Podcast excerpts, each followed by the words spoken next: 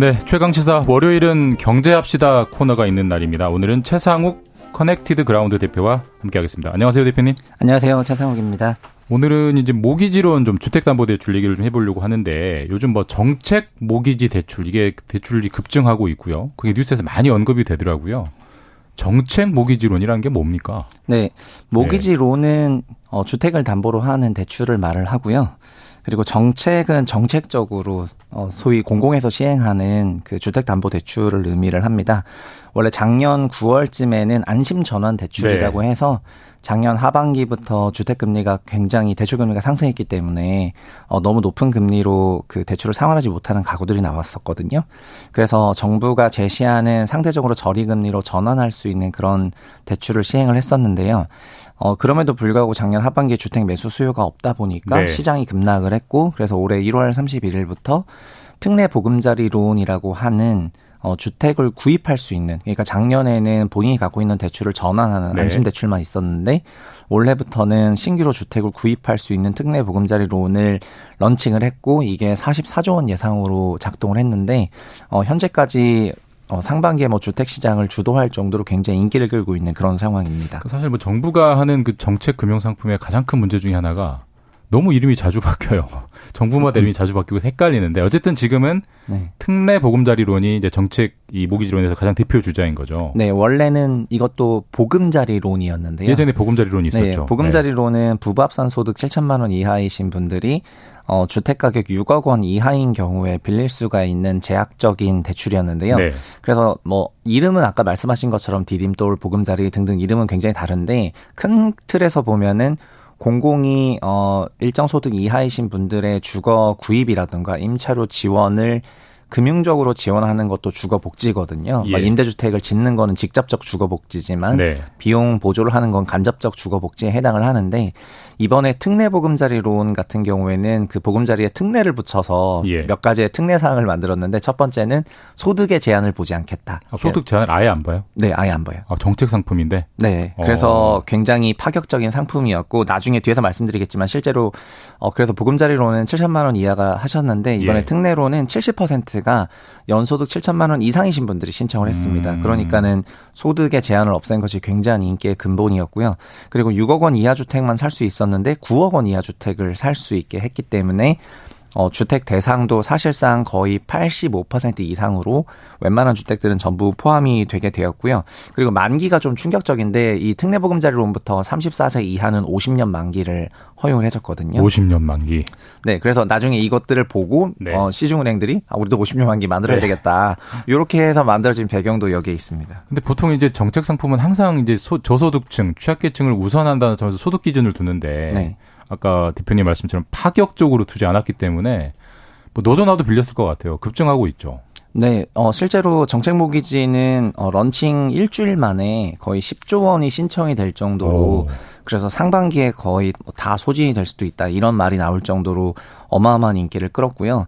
이 10조 원이라는 금액이 일종의 기준 금액이 되는데요. 우리나라가 20년, 21년에 그 자산 시장 급등할 때 어, 부동산이 굉장히 큰 폭으로 상승을 했고 그때 월간 빌리던 가계 대출 총액이 약 10조 원 정도 되는 금액이었거든요. 네. 그런데 이거를 일주일 만에 달성했기 때문에 정말 엄청난 규모라고 생각을 했고 어, 이렇게 이제 당시에도 과열 논란이 있었습니다. 음. 확실히 이게 기준이 뭐 굉장히 완화적이고 50년 만기고 또 그 심지어 구체적으로 들어가면은 어, 체증식이라고 해서 예. 그 원리금 상환액을 보통은 대출을 받으면 고정을 하지 않습니까? 예, 예. 근데 이거는 처음엔 덜 내다가 뒤로 아, 갈수록, 아, 많이, 내게 많이, 내게 했기 때문에 예. 사실상 앞부분은 어, 거의 이자도 잘 내지 않는 거치식처럼 음. 프로그램화 돼가지고 굉장히 인기를 받을 수밖에 없었고 현재 33조 원 정도 어, 빌렸는데요.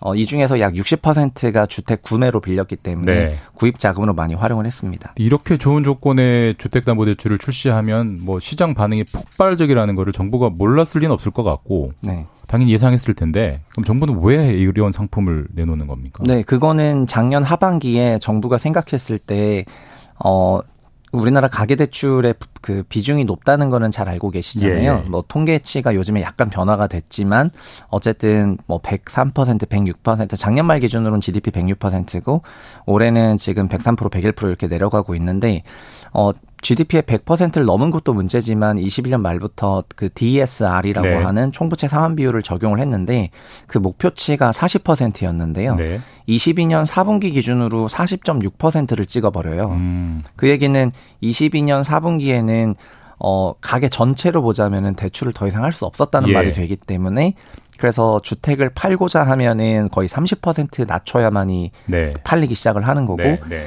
이게 너무나 급격한 그 자산 시장의 조정이라고 생각을 해서 정부가 개입을 하게 된 거죠. 그래서 정책 모기지 상품을 만들게 됐는데 종전에는 그냥 대출 금리가 높아서 이런 게 일어난다고 생각해서 전환 대출만 했었는데 네. 전환하는 걸로는 시장 하락을 막기 어려우니까 사야 되잖아요. 예. 그래서 2030 세대들이 이용할 수 있는 상품을 만들게 된 것이고 어 그로 인해서 이 정책 모기지가 상반기에 엄청난 작동을 했고 예. 이것 때문에 시장 하락이 멈추고 그리고 시장 하락이 멈추다 보니까 또 자신감을 받고 그리고 7월부터는 시중은행에서도 뭐 네. 50년 만기 만들고 이러면서 어, 대출이 늘어났고 이게 시장을 돌려세우게 된 거니까 저 어, 굉장히 정책적인 의도가 있고 이게 의, 그 의도만큼 의도 이상으로 작동한 상품이라고 볼 수 있을 것 같습니다. 그러니까 정부 입장에서 지금 가계 부채를 관리하고 줄이는 것보다 더 중요한 것은 네. 부동산 시장의 급 경색을 막는 거다라고 네. 평가해서 이런 걸 내놨다는 거잖아요. 네, 그거를 어, 예. 장기적이고 거시적으로는 가계 건전성이 중요하지만 예. 미시적이고 또 단기적으로는 시장 안정화가 중요하기 때문에 음. 어, 시장의 경색을 막기 위해서는 이런 프로그램을 만든 건데 사실은 이거는 어, 뭐, 이런 형태의 접근, 그러니까 시스템으로 어, 시장을 전환하려고 노력하면은 어느 정도 이게 숙성되는데 시간이 걸리거든요. 고금리나 저금리에 적응하는데 시간이 걸리게 되는데 워낙 경색이 빨라기 때문에 단기 미시적인 프로그램을 세게 돌렸다 이렇게 말을 할 수가 있는 건데요. 관건은 이렇게 한번 해주고 나니까 또 내년에도 또 돌리는지 예. 뭐 이런 것들에 대한 얘기, 그 내년에도 무조건 돌릴 수밖에 없을 것이다.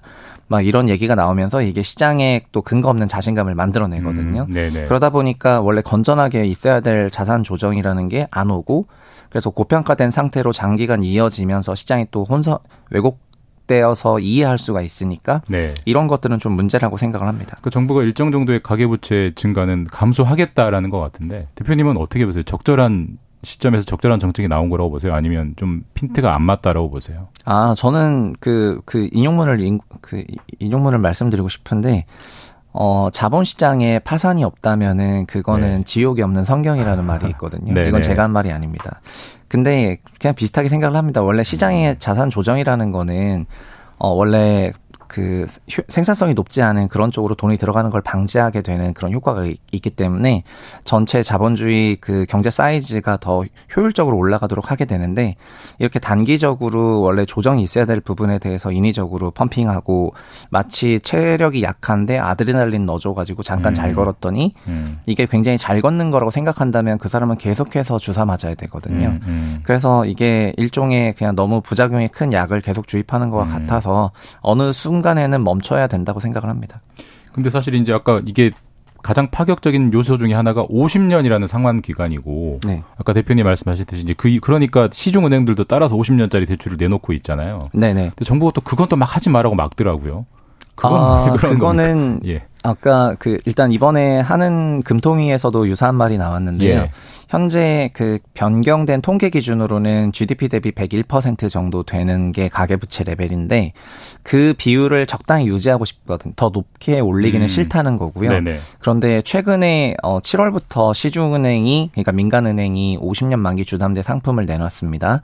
근데 이런 민간은행의 주담대 상품이 공교롭게도 사실은 그 7월부터 시장 금리가 좀 올라갔거든요. 예. 그러니까 미국 연준에서 금리를 좀 더 올릴 것 같고 그 다음에 금리 인하가 오는 시점이 좀 더 뒤로 가다 보니 까 어, 우리나라 시장 금리도 연준 정책을 반영하면서 슬금슬금 오르고 있었고 주담대 금 주담대 네. 금리도 오르고 있었는데 네, 네. 그러면 자연스럽게 시중은행에서는 주담대 금리가 올랐으니까 DSR 때문에 대출 수요가 줄어들 거라고 생각을 예. 했고 그거를 희석하기 위한 좋은 방법이 50년 상품이었습니다. 그러니까 DSR 규제를 피해 가려는 우회책으로 이런 상품을 만든다는 네네. 거죠. 그래서 예. 7월 때 7월에 만들어졌을 때부터 인기가 있긴 했는데 이게 7월 달에 그 농협은행을 시장으로 만들어졌거든요. 8월 달에 우리은행에서 8월 14일쯤에 만든 거는 어 6일 만에 이제 6 거래 영업일 만에 1조 원 이상 신청할 정도로 음. 8월부터는 엄청난 대출을 받기 시작을 했고요. 예, 이게 예. 그러다 보니까 주택 시장이라는 게 대출 먹고 자라는 건데 7, 8월에 그 민간 은행들의 대출까지 특례론과 함께 공공 민간 양쪽의 대출 증가가 주택 시장에 있다 보니까 7월, 8월에 이제 상당한 수준의 주택가의 상승이 재상승이 나타났고요. 그리고 8월 우리은행에서만 6일 만에 1조 했다는 거는 아까 말씀드렸는데 월에 10조 빌렸을 때가 예. 가장 전성기 때 대출 많이 빌렸을 때인데 그때 도 모기지 4조, 전세대출 3조, 신용 3조 이렇게 어. 433으로 빌렸거든요. 예. 근데 1개 은행이 6일 만에 1조면 5개 은행에다가 예. 31일 영업일에다가 이렇게 계산하게 되면은 엄청난 숫자가 나오는 거예요. 100, 100조가 넘을 수도 있겠는데요. 그러니까 아니, 그 정도 단순, 산술 계산만 하면. 네. 네 그러니까 그러다 보니까는 네. 이제 한은에서도 이거를 가만히 볼 수가 없는 거고요. 왜냐면 이거는 퍼센티지가 변하는 레벨이 예. 변하거든요. 예, 예. 제가 생각할 때도 너무 과도한 레벨이고 그래서 이런 미세 튜닝에 나온 것 같습니다. 그 이런 식으로 과열이 되면 걸 놔두면 이제 한때 사라졌던 단어 소위 영끌 분위기가 다시 살아날 수도 있을 것도 같은데 지금은 네. 대출을 이렇게 한시적으로 운영하겠다고 하다 보니까 그러니까 대출 포모가 생기는 겁니다. 대출? 2030 세대들에게 이 대출이 이번 달까지만 있다더라. 아. 그러니까 다음 달부터는 50년 만기가 사라진다. 뭐 없어질 수도 있다. 예, 금리가 예. 높아지니까 약간 이러면서 이달에 대출을 받아야 되는 소위 그 대출 포모가 생겨가지고 예, 예, 예. 그것들이 지금 오히려 더 시장을 과열하게 만드는 그런 요인인 것 같습니다. 그렇게 과열이 되면 가장 쉬운 방법은 금리를 좀 올리는 걸 텐데 대출 금리를 올리면 또 한풀 꺾일 거 아니에요. 네네. 그런 움직임은 있습니까? 아, 그 정부가 그 대출 규제 완화했었던 거는 시장을 조금 부양하려는 의도가 있었기 때문에 예. 오히려 올해 2분기 같은 경우에는 어 시장 금리라든가 상품 금리 인하 압력이 있었던 것 같고요.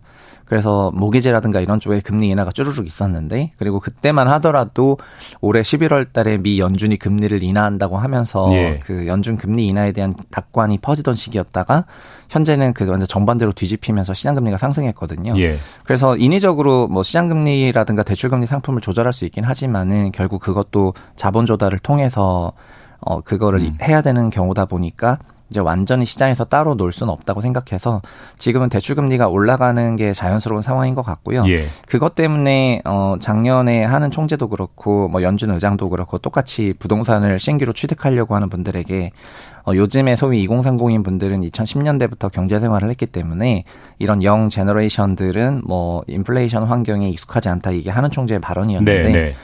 어 그게 제로 금리나 저금리가 반드시 돌아온다는 생각에 대해서 너무 음. 확신을 가지고 하면은 이런 30년, 40년짜리 대출 상품이 좀 위험하다 이런 발언으로 읽히고요.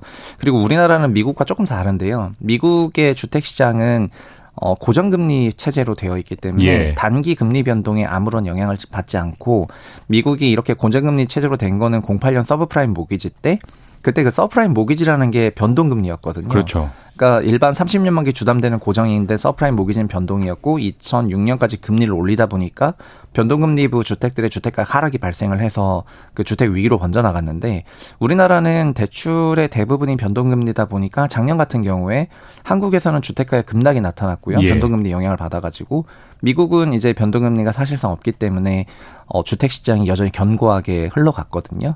그래서 지금 이거를 한국 상황으로 환산해서 생각을 해보면은 앞으로 행여나 금리가 여기서 좀 더 올라가거나 한다는 거를 어, 변동금리 위험성의 대출 상품이 놓이게 된다는 건데 그거를 50년간 놓인다? 예. 그거는 정말 너무나 위험을 몰아놓은 거가 음. 되기 때문에 뭐 하는 총재 발언뿐만 아니라 많은 사람들이 이렇게 높은 가격대에서 높은 금리대에서 심지어 변동금리대에서 대출 뽕어 같은 그런 사소한 부분 때문에 어, 과도하게 뭐 몰입되기보다는 음. 좀 냉정을 찾으시라고 말씀하고 싶습니다. 그 대표님 말씀은 행간에서 이제 아까 뭐 지금은 주택 시장에 좀 건전한 조정이 필요한 시기다라고 말씀하셔서 이제 좀 가격이 좀 빠져야 된다라는 당위를 말씀하시는 것 같은데 이제 그건 당위인데 아. 실제로 그렇게 흘러갈까요? 아니면은 지금 정부가 띄우니까 다시 또 올라갈까요? 아 제가 뭐 아니, 저는 가격이 아. 빠져야 된다 이렇게 얘기를 한 게 아니고 예, 예. 작년 하반기에 예, 예, 어, 우리나라 가계 결국 주택 시장이라는 것도 수요 공급을 따라가는데 음. 그 수요라는 거는 결국 그 돈을 의미하는 것이고 돈은 소득과 대출에서 나오거든요. 예. 근데 작년 하반기에 어, 우리나라의 22년 말 기준 소득과 대출은 한도에 찼다는 거죠. 음. 그렇기 때문에 어, 거기서부터 그 자, 거시 경제 건전성을 위해서는 그 대출 규제 관리나 이런 것들이 좀 적합하게 필요한데 네. 그런데 한도에 찼다고 해서 시장 조정이 있는데 그거를 또 막으려고 이렇게 음. 소득 한도를 초과하는 대출을 또 허용해 줬고 그리고 내년에도 뭐 또 허용해 줄 수 있다라는 그런 기대감을 심어주게 된다면은 예, 예. 그렇다면은 우리는 늘 우리 소득 이상의 대출을 유지한 상태로 또 높은 변동성에 놓여야 되는 거거든요. 그래서 정책을 하시는 분들은 개별 상품에 대한 어, 가격 관리나 이런 거는 목표가 아니겠지만 한국 경제 전체의 거시 안전성은 준수해야 된다는 측면으로 봤을 때 이렇게 너무 그 막강한 프로그램을 돌려가지고 음. 시장의 그 건전한 조정을 막을 필요는 없다는 게 그냥 제 생각이고요. 그리고 우리나라의 그, 그러니까 민낯은 뭐냐면은 22년 하반기에 좀 보여줬기 때문에 어 그게 만약에 내년 초에 특례보금자리론이 끝나게 된다면은 네. 다시 다시 한국에 조금 약한 체력으로 돌아갈 것 같고 예. 그렇게 되면은 시장에 조금 위축이 있을 거로 생각을 합니다. 다만 어 한국 경제는 계속 성장할 거니까 이게 또 수년 지나고 나면은 소득이 늘면서 또 대출 예. 체력이 생기거든요. 예예. 예. 그러면 그때는 다시 또 시장이 돌아설 거라고 보고 있습니다. 네, 지금까지 경제합시다 코너 채상욱 Connected Ground 대표님과 말씀 나눴습니다. 네, 감사합니다. 네, 감사합니다. 네, 8월 28일 월요일 KBS 일라디오 경영 최경영의 최강 시사 오늘은 여기까지입니다. 저는 KBS 김준범 기자였고요. 내일 아침 7시 20분에 다시 돌아오겠습니다.